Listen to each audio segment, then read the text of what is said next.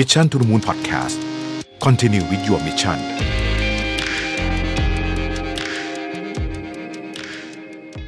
สวัสดีครับยินดีต้อนรับเข้าสู่ Mission to the Moon Podcast นะครับคุณอยู่กับรวิทานุสาหะครับ วันนี้อยากจะมาชวนคุยเรื่องของพายุสามลูกกับ perfect storm ของประเทศไทยนะฮะ คือก่อนจะพูดถึงพายุสามลูกเนี่ยนะฮะ ต้องบอกก่อนว่าถ้าเรายังพอจำกันได้อยู่นะครับ ช่วงเวลาก่อนโควิดเนี่ย สภาพเศรษฐกิจของไทยเนี่ยก็ค่อนข้างจะไม่ค่อยดีอยู่แล้วนะฮะการเจริญเติบโตของเศรษฐกิจเราก็เป็นตัวเลขที่ต่ำๆมาหลายปีแล้วนะครับ รวมไปถึงปัญหาเรื่องของการส่งออกด้วยนะครับ ที่มีค่าเงินบาทแข็งในช่วงประมาณสักไตรมาสสุดท้ายไตรมาสที่3ไตรมาสสุดท้ายของปี 2019 นะฮะพวกนี้เนี่ยก็ก็คือพูดง่ายก็คือเราเข้าสู่วิกฤตโควิดเนี่ยด้วย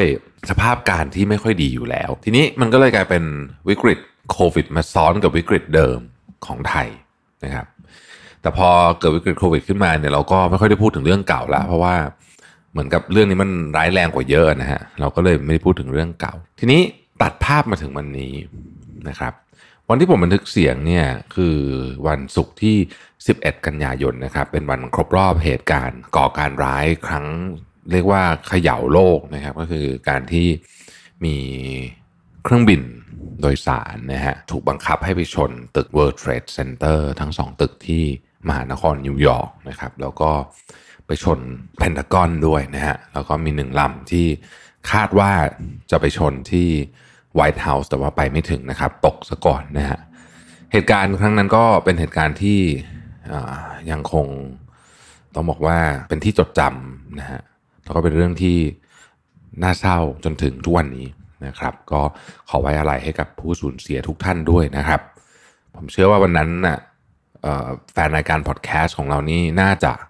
จำได้นะครับว่าตอนนั้นท่านทำอะไรอยู่ตอนที่รู้ข่าวนะผมนี่จำภาพได้ชัดเจนเลยว่าทำอะไรอยู่นะฮะเออเพลินอะเราเราเรากลับมาที่เรื่องของเราต่อดีกว่านะครับ เรื่องของพายุสามลูกกับ perfect storm ของประเทศไทยเนี่ยนะครับ พายุลูกที่หนึ่งที่จะกล่าวถึงเนี่ยก็คือเรื่องของ นโยบายการพักชำระหนี้นะครับในระระบบเศรษฐกิจในในระบบหนี้ของประเทศไทยเนี่ยมันก็มีอยู่ประมาณสักสิบแปดล้านกว่าสิบแปดล้านล้านนะฮะอะไรประมาณตัวเลขแถวๆนั้นนะครับ ในนั้นก็จะมีหนี้ interbank นะครับหนี้ interbank ก็คือหนี้ระหว่างธนาคารนะฮะซึ่งอันนี้ต้องเอาออกไปก่อนนะครับ เพราะว่าคือธนาคารเขามีหนี้กันอยู่แล้วเป็นเรื่องปกตินะครับ ไม่ไม่ได้มีอะไร ตัดก้อนนี้ทิ้งไปเนี่ยก็จะเหลือสักประมาณ 14 กว่าๆเลยนะครับ ในนั้นเนี่ยมีหนี้ที่ที่อยู่ในกระบวนการที่เรียกว่า debt holiday ก็คือการพักชำระหนี้อาจจะพักต้นพักดอก ปรับโครงสร้างหนี้หรืออะไรก็แล้วแต่บางอย่างก็พักไม่จ่ายแต่ดอกไม่จ่ายต้นอะไรคือมันแล้วแต่ condition ของแต่ละที่แต่เอาว่าทั้งทั้งหมดทั้งมวลเนี่ยนะครับมันอยู่ตัวเลขอยู่ประมาณ 7 ล้านล้านเกือบเกือบ7ล้านล้านนะฮะในนั้นเนี่ยก็เป็นหนี้ของรายย่อยสักประมาณครึ่งหนึ่ง ซึ่งไอ้กระบวนการการพักชำระหนี้เนี่ยนะครับ มันก็เริ่มต้นมาตั้งแต่ประมาณช่วงมีนาเนาะถ้าเราจำได้นะฮะเพราะฉะนั้น 6 เดือนนะฮะก็จะสิ้นสุดลงช่วงเนี้ยเดือนเดือนเนี้ยนะครับเริ่มเริ่มเริ่มเริ่มสิ้นสุดลงทยอยไปนะฮะค่อยๆโรลลิ่งไปเรื่อยทีนี้ณขณะนี้วันที่เราบันทึกเสียง 11 กันยายนนี้ยังไม่มีความชัดเจนนะครับว่าจะเอาไงต่อนะฮะคือผมเข้าใจว่าการพักชำระหนี้ส่วนหนึ่งเนี่ยก็เป็นการ ขอความร่วมมือนะฮะจากภาครัฐ แล้วก็ธนาคารเองก็มีแต่ละธนาคารก็คงจะมีนโยบายของตัวเอง เพราะว่าแน่นอนว่า condition ของการพักชำระหนี้มันไม่ใช่ว่าเหมือนกันหมดเป๊ะๆทุกเจ้านะฮะมันก็ต้องมาดูว่าเอ๊ะอาคนนี้เครดิตดีไหมอะไรอย่างเงี้ยนะฮะคือมันก็คือพูดง่ายคือว่าคุณมีความสัมพันธ์กับธนาคารยังไงก่อนหน้านี้เนี่ย มันก็คงจะส่งผลต่อมาตรการที่ที่พักชำระหนี้ไปด้วยนะครับ แน่นอนว่าทางทางก้อนนี้ไม่ใช่ว่าจะไม่มีทุกคนจะไม่มีปัญญาจ่ายนะฮะก็เชื่อว่าส่วนใหญ่ก็มีสามารถจ่ายได้นะครับ คือถ้าเกิดว่ามาตรการพัชรนี่จบลง แล้วก็ไม่มีการต่อนะไม่มีการต่ออายุเนี่ยนะครับ ก็ก็เชื่อว่าส่วนใหญ่ก็จ่ายได้มันคงไม่เป็นอะไร แต่ว่าไอ้ส่วนที่เหลือที่จ่ายไม่ได้เนี่ยมันอาจจะเยอะพอที่จะไปกระตุ้นให้เกิดวิกฤตหนี้เสียนะครับ หรือพวกหรือที่เราคุ้นเคยกับคำว่า NPL นะซึ่งมีความเป็นไปได้ สิ่งที่ผมกังวล อันนี้เป็นความกังวลส่วนตัวก็คือไอ้เรื่องนี้มันจะมาเกิดในช่วงที่คนที่ต้องตัดสินใจนะครับที่เป็นเรื่องหัวหัวเรือใหญ่ต้องตัดสินใจเนี่ยก็คือกระทรวงการคลัง แล้วก็อาจจะมีผู้ว่าการธนาคารแห่งประเทศไทยคนหนึ่งนะครับ ซึ่งผู้ว่าการธนาคารแห่งประเทศไทยเนี่ยก็จะท่านก็จะเกษียณไม่ใช่ท่านไม่ใช่เกษียณท่านหมดวาระนะฮะ วันที่ 30 กันยานี้นะครับแล้วก็ท่านใหม่ก็มา คือแล้วตอนนี้รัฐมนตรีคลังเราก็ไม่มีนะครับมีคุณปรีดีดาวฉายเพิ่งลาออกไปมันก็เลยมีช่องโหว่ไอ้ตรงนี้อยู่เนี่ย ที่ผมว่ามันจะมีความอิหลักอิเหลื่อมเหมือนกันเพราะเรื่องนี้เป็นเรื่องใหญ่นะครับหรือว่านโยบายเรื่องนี้เนี่ยจริงอยู่แต่ธนาคารก็คงจะต้องนำไปปฏิบัติตามนโยบายของตัวเอง แต่ก็ก็ผู้ขับเคลื่อนหลักก็คือรัฐบาลนั่นแหละนะฮะถ้าเกิดว่าในซีนารีโอที่ ไม่มีการพักชำระหนี้ต่อคือคือต้องกลับมาชำระหนี้เหมือนเดิมเนี่ยเงินต้นดอกเบี้ยต้องมาเหมือนเดิมเนี่ยนะฮะผมคิดว่าจะมีหนี้เสียพอสมควรทีเดียวนะฮะพอสมควรทีเดียว ยังคาดการไม่ได้เนาะว่าเท่าไหร่ แต่ว่าก็ก็พอสมควรทีเดียว การมีหนี้เสียเป็นเรื่องที่แย่มากนะครับสำหรับสำหรับเวลาตอนนี้เนี่ยนะฮะเอ่อเพราะฉะนั้นเนี่ยก็เชื่อว่ามันจะต้องมีมาตรการอะไรบางอย่างอะสมมุติว่าไม่พักชำระหนี้ต่อ ก็อาจจะต้องเป็นการรวมหนี้ที่เขาพูดกันว่าเออจะเอาหนี้มาคอนโซลิเดตเป็นก้อนเดียวกันเพื่อลดดอกเบี้ยหรืออะไรแบบนี้ที่ไม่ให้มันจ่ายง่ายขึ้น ยืดระยะการจ่ายหนี้ออกไปให้ยาวขึ้นนะครับ ก็มีการพูดเรื่องราวเหล่านี้ แต่ประเด็นก็คือเวลามันไม่รอท่าแล้ว คือเรามีเวลาไม่ไม่เยอะแล้วล่ะหลังจากนี้นะครับ เพราะฉะนั้นก็ต้องตัดสินใจแล้วว่าจะเอาอยัางไง อันนั้นคือเรื่องที่หนึ่งนะครับ เรื่องของการพักชำระหนี้นะครับ ซึ่งต้องบอกว่าเป็นเรื่องใหญ่มากนะฮะเป็นเรื่องใหญ่มาก ผม โดยส่วนตัวแล้วกังวลประเด็นนี้มาก ๆเลยนะฮะประเด็นที่สองเนี่ยก็คือประเด็นเกี่ยวกับเรื่องของการเมืองนะฮะในวันที่ผมบันทึกเสียงเนี่ย11 กันยายนเนี่ยอีกหนึ่งสัปดาห์นะฮะจะมีการชุมนุมใหญ่วันที่ 19 กันยายน 19 กันยายนนี่ตรงกับวันรัฐประหารสองครั้งที่แล้วด้วยนะครับก็คงจะเป็นวันในเชิงสัญลักษณ์วันหนึ่งแต่ในขณะเดียวกัน 19 กันยายนก็เป็นวันเสาร์ด้วยนะฮะก็ ค่อนข้างจะเป็นวันที่เหมาะแหละกับการชุมนุมนะฮะคือถ้าเราดูการชุมนุมทุกครั้งที่ผ่านมาในช่วงระยะเวลาเนี่ยเรียกว่าเป็นระลอกใหม่นี่แล้วกันนะฮะผู้คนค่อนข้างเยอะ และโดยโดยส่วนตัวผมเชื่อว่าวันที่ 19 กันยาเนี่ยคนจะเยอะเยอะมากนะฮะพอสมควร ที่จะสร้างแรงกระเพื่อมไปถึงรัฐบาลแล้วก็รัฐสภาได้นะฮะ ที่ต้องพูดคำว่ารัฐบาลแล้วก็รัฐสภาเนี่ยเพราะว่ามันมีเงื่อนไขอยู่อันหนึ่งที่เป็นเงื่อนไขสำคัญ ก็คือเรื่องของการแก้ไขรัฐธรรมนูญนะฮะเอ่อกลายเป็นเกมแห่งการเป็นการเล่นเกมนะในในในบรรดาสอสอที่เราเห็นแล้วเราก็ ผมไม่รู้ท่านอื่นเป็นไงแต่ผมเห็นแล้วก็ค่อนข้างจะแหมก็อีกแล้วนะฮะคือเราก็เห็นอย่างนี้มาหลายครั้งนะเอ่อเริ่มต้นจากพรรคก้าวไกลนะฮะก็ จริง ๆ ด้วยตัวพรรคก้าวไกลเองเนี่ยเสียงไม่พอ จะแก้มาตรา 272 เพื่อที่จะปิดสวิตช์สวนะที่คำที่เขาใช้กันก็คือ ไม่ให้สวมีอำนาจโหวตนายกรัฐมนตรี แล้วก็มีพรรคประชาธิปัตย์แล้วก็พรรคร่วมรัฐบาลพรรคร่วมฝ่ายค้านที่ไม่ใช่เพื่อไทยเนี่ยเข้ามาร่วมๆกันเนี่ยนะครับ รวมกันได้แล้ว 99 คน แต่ว่าผ่านไปยังไม่ถึงวันหนึ่งดีเลยเนี่ย ก็สสประชาธิปัตย์ สามสี่คนนะฮะแล้วก็มีรู้สึกของมีของพรรคร่วมรัฐบาลอย่างเนี้ยถอนตัวไป มันไม่ครบอะฮะคือตอนต้องใช้เก้าสิบแปดคน ตอนหลังเพื่อไทยเขาก็เลยยื่นคราวนี้ก็ยื่นแก้หลายประเด็น แล้วก็แล้วก็เหมือนกับจะอินไลน์กับของของพรรคก้าวไกลก็เลยไปร่วมกันนะฮะก็ก็ได้เห็นภาพของความเหมือนกับ ตอนแรกเหมือนกับเพื่อไทยกับก้าวไกลเขาก็จะมีรอยร้าวกันพอสมควรนะที่เราเห็นแต่ตอนนี้ก็เหมือนกับอะโอเค กลับไปในเส้นทางเดียวกันนะฮะ ในฝฝั่งของสวอเองนะฮะซึ่งต้องบอกก่อนว่าคือแก้แก้รัฐธรรมนูญรอบนี้เนี่ย คือถ้าสวไม่เอาด้วยนี่คือมันไปไม่ได้ เพราะว่าเงื่อนไขมันถูกล็อกไว้ถูกล็อกไว้นะครับเพราะฉะนั้นเนี่ยแต่ภาคสวเองเนี่ยหลายคนก็เริ่มรู้สึกจะออกมา เหมือนจะโอเคนะฮะเหมือนจะโอเค แต่ไม่รู้ว่าที่เขาต้องการ 84 เสียงเนี่ย จะพอไหมนะฮะจะพอไหม ต้องไม่ลืมนะครับว่าที่มาของสว250 เสียงเนี่ยเป็นที่ต้องยอมรับกันตรงๆ ว่าไม่ว่าเราจะชอบฝ่ายไหนก็ตามเนี่ยมันเป็นที่น่ากังขาพอสมควร ตั้งแต่การเลือกสวนะฮะที่มีพลเอกประวิตยนะครับนั่งเป็นประธานนะครับ แล้วก็ที่มันค่อนข้างจะแหมต้องใช้คำว่า ฟังแล้วเราก็แปลกๆมาก ๆ เนี่ยก็คือ การที่คณะกรรมการบางคน ที่เลือกสวเนี่ยมาเป็นสวซะเองก็มีนะครับ ก็แม้แม้จะบอกว่าตอนนั้นเดินออกอะไรไม่ไม่ร่วมโหวตแต่ว่า คือเรื่อในแง่ของประเด็นเรื่องความสง่างามนะฮะแล้วเราก็ต้องพูดถึงด้วยว่าอำนาจของสวที่ได้รับการแต่งตั้งมาโดย คณะทำงานที่มีพลเอกประวิตยเป็นหัวหน้า คณะทำงานเป็นประธาน แล้วก็ตัวพลเอกประวิตยเองปัจจุบันนี้ก็นั่งอยู่ในรัฐบาลชุดนี้ด้วยเนี่ยนะแล้วก็ตั้งสวขึ้นมาแล้วสวนี่ก็มีอำนาจใหญ่มากก็คือ สามารถเลือกนายกรัฐมนตรีได้นะฮะแล้วก็เลือกนายกรัฐมนตรีโดยการออกเสียง เรียกว่าเป็นเอกฉันเลย 250 เสียงทำให้พลเอกประยุทธ์ก็กลับเข้ามาเป็นนายกรัฐมนตรี ทีนี้ก็มีคนบอกว่า เอ๊ะ แต่ว่าพลังประชารัฐที่เป็นแกนนำในการจัดตั้งรัฐบาลเนี่ยรวมกับพรรคอื่นๆเขาก็ได้เสียงข้างมากนี่แต่ว่าท่านลองนึกภาพตามนะฮะว่าถ้าวันนั้นเนี่ยที่วันที่ฟอร์มรัฐบาลเนี่ยนะฮะ ไม่มีสวอ250เสียงอำนาจการต่อรองหรือแม้แต่ขั้วรัฐบาลจะเป็นหน้าตาแบบนี้ไหมโดยส่วนตัวคิดว่าไม่เป็น โดยส่วนตัวคิดว่าที่ภูมิใจไทยและประชาธิปัตย์เองมาเนี่ย ก็เพราะว่าเห็นอยู่แล้วว่าไปข้างนู้นยังไงก็สู้ไม่ได้นะฮะเพราะว่ามี 250 เสียงอยู่ แต่ถ้าไม่มีล่ะ ดังนั้นเนี่ยไอ้เรื่อง 250 เสียงเนี่ยจึงเป็นเรื่องที่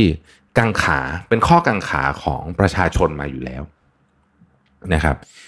ดังนั้น ถ้าจะแก้เนี่ยไอ้เรื่องนี้น่าจะเป็นสิ่งที่คนจับตามองมากที่สุด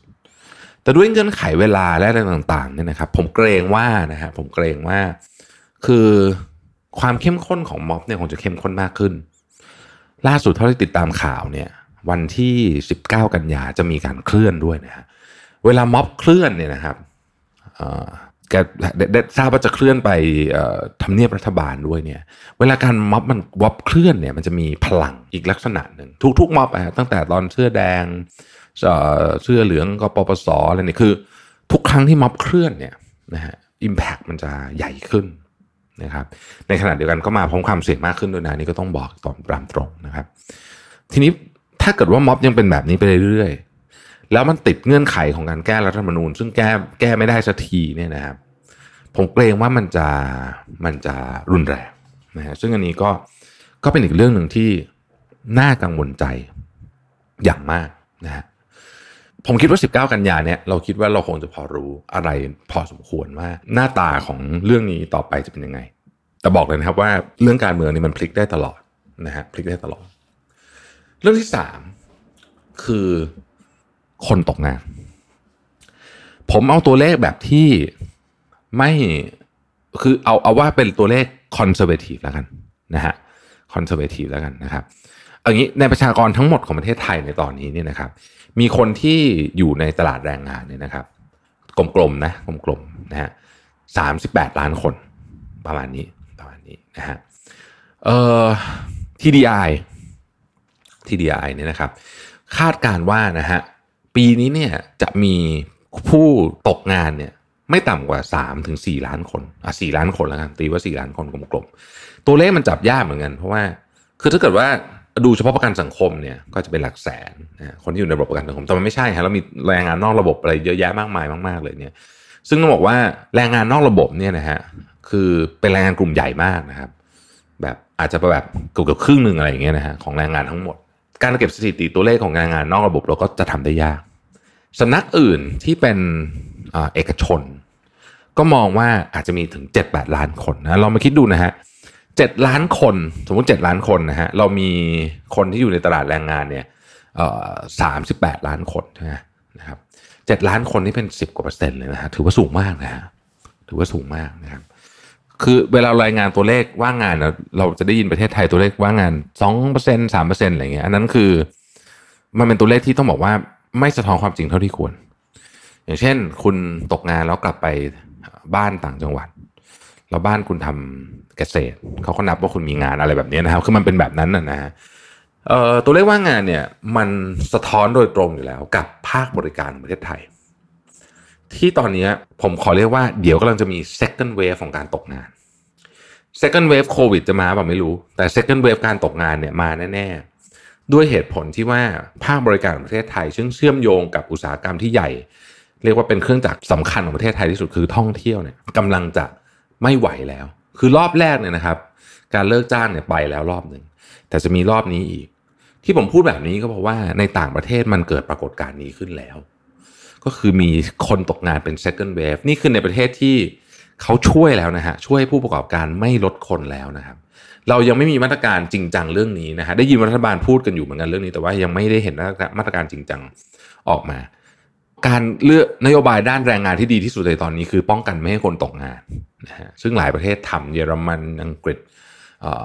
อเมริกาก็พยายามจะทำนะฮะ ฝรั่งเศสอะไรเงี้ยนะครับ แต่ว่าประเทศไทยเรายังเรายังไม่ได้โฟกัสตรงนี้ ผมคิดว่าเรื่องนี้เป็นเรื่องที่ต้องโฟกัส ความน่ากลัวของมันก็คือว่า ทั้งหมดทั้งมวลนี้เนี่ย มันจะมารวมกันอยู่ในไตรมาสสุดท้ายของปี 2563นะฮะซึ่งเราเหลือเวลาอีกเพียงครึ่งเดือนเท่านั้น เราจะเข้าสู่ไตรมาสสุดท้ายของปี 2563 แล้ว แล้วมันจะมาลุมมาตุ้มกันอยู่เนี่ยนะฮะในขณะที่ประเทศไทยเองเนี่ยก็บอกว่ารับศึกทุกด้านจริง ๆ นะครับ ก็หวังว่านะฮะหวังว่าเราจะผ่านมันไปได้อย่างเสียเลือดเสียเนื้อบาดเสียเลือดเสียเนื้อที่นี้ก็หมายถึงว่า ไม่ใช่อาจจะไม่ใช่เสียเลือดเสียเนื้อจริงๆนะแต่หมายถึงว่ามีบาดแผลน้อยที่สุด ทั้งในบาดแผลของเรื่องเศรษฐกิจการเมืองและสังคม ที่ผมพูดมาทั้งสามอย่างเนี่ยเป็นเรื่องของเศรษฐกิจการเมืองสังคมทั้งสิ้นนะมันผูกอยู่กันหมดเลยนะครับ ทุกเรื่องนะฮะต้องบอกว่าหนักใจจริงๆ โดยส่วนตัวโดยความรู้สึกส่วนตัวนะครับอันนี้เป็นรู้สึกส่วนตัวจริงๆเนี่ยก็คือว่าผมว่าเป็นปีที่ท้าทายมากๆ แล้วเราทำไงได้บ้าง เราพวกเราเนี่ยนะฮะทุกท่านที่ฟังกันอยู่เนี่ยนะครับทำไงกันได้บ้าง อันดับที่หนึ่งนะฮะก็คงยังเน้นอยู่เหมือนเดิม อะไรที่ไม่จำเป็น อะไรที่ไม่จำเป็นนะครับ เลื่อนไปก่อนนะฮะเลื่อนไปก่อน คือผมพูดแบบนี้ไม่ได้หมายความว่าไม่ให้ใช้เงินเลยนะครับ เพราะอันนั้นก็ไม่ดีก็ก็ขอชี้แจงอีกครั้งว่า ไม่ดีเหมือนกัน เพราะถ้าเกิดทุกคนไม่ใช้เงินเลย เศรษฐกิจก็ไม่หมุนนะครับ อันนั้นก็ไม่ดี แต่ว่าอะไรที่มันคิดว่ามันจะเป็นการสร้างหนี้หรือสร้างภาระให้เราในอนาคตเอาแบบนี้แล้วกันนะฮะก็อยากให้เลื่อนไปก่อนจริง ๆนะครับ อันที่สองนะครับ ถ้าทำงานอยู่นะครับ พยายามทำตัวเองให้มี value มากที่สุดนะฮะคืออ่าพูดกันตรงๆเลยก็แล้วกัน คือถ้าสมมติว่าเขาจำเป็นจะต้องเลิกจ้างใครเนี่ย ขอให้เขามองเราเป็นคนท้ายๆนะฮะ หรือถ้าเกิดว่าเราทุกคนสร้าง value ให้กับบริษัทเยอะมาก เขาก็ไม่ต้องเลิกจ้างก็ได้เพราะว่าธุรกิจมันดีขึ้นอย่างเงี้ยนะฮะเป็นต้นนะครับ แต่ว่าก็ให้เตรียมแผนสำรองไว้นะฮะขอให้เตรียมแผนสำรองไว้ คิดคิดเผื่อไว้เลยนะฮะ worst case scenario นะฮะเหมือนกับวันก่อนที่คุณเศรษฐาทวีสินทวีตสะเทือนวงการอสังหาเลยทีเดียวนะครับ เรื่องของว่าโอ้จริง ๆ มันแย่มากเนี่ยนะฮะก็อันเนี้ย ต้องนั่นต้องต้องต้องสร้าง value กับตัวเอง ในขณะที่ผมรู้พูดแค่นี้ก็เหนื่อยละแต่ผมอยากให้ทุกคนที่ยังไม่มีรายได้เสริม ลองหารายได้เสริมดูฮะไม่ต้องทำอะไรเยอะแยะมากมายไก่กองก็ได้นะครับ คือจริง ๆ แล้วมันมีงานเยอะแยะที่ที่เขาหาเหมือนกับฟรีแลนซ์อย่างเงี้ยเอาตรงง่าย ๆ นะครับแปลเอกสารก็ได้ถ้าเกิดเราเก่งภาษา ถ้าเกิดเราเป็นคนชอบเขียนเขียนนะครับ เอาเขียนบทความนะฮะทำช่วยดูแลเพจต่างๆนานาพวกนี้นะฮะ ก็ทำได้นะครับ เนี่ยอย่างตอนนี้อะผมยกขอแอบ tie-in เลยแล้วกัน Mission to Pluto ช่องที่เป็นน้องของ Mission to the Moon เนี่ย เราก็รับฟรีแลนซ์ podcaster อยู่เป็นต้นอย่างเงี้ยนะฮะอันสุดท้ายนะฮะอันสุดท้ายเนี่ยคืออยากให้ติดตามสถานการณ์อย่างใกล้ชิด และประเมินจากจาก condition ของเรา คือเวลาผมพูดบอกว่าเออเราจะมีปัญหาหนี้เสียเพิ่มขึ้น สมมตินะฮะอีกสี่เปอร์เซ็นต์อย่างเงี้ยความคำพูดเนี่ยมันกระทบแต่ละคนไม่เหมือนกันเลยนะครับมันอาจจะไม่กระทบบางคนเลยก็ได้บางคนบอกว่าไม่เกี่ยวอะไรกับฉันเลย แต่มันจะกระทบบางคนเยอะมากเลยก็ได้นะครับ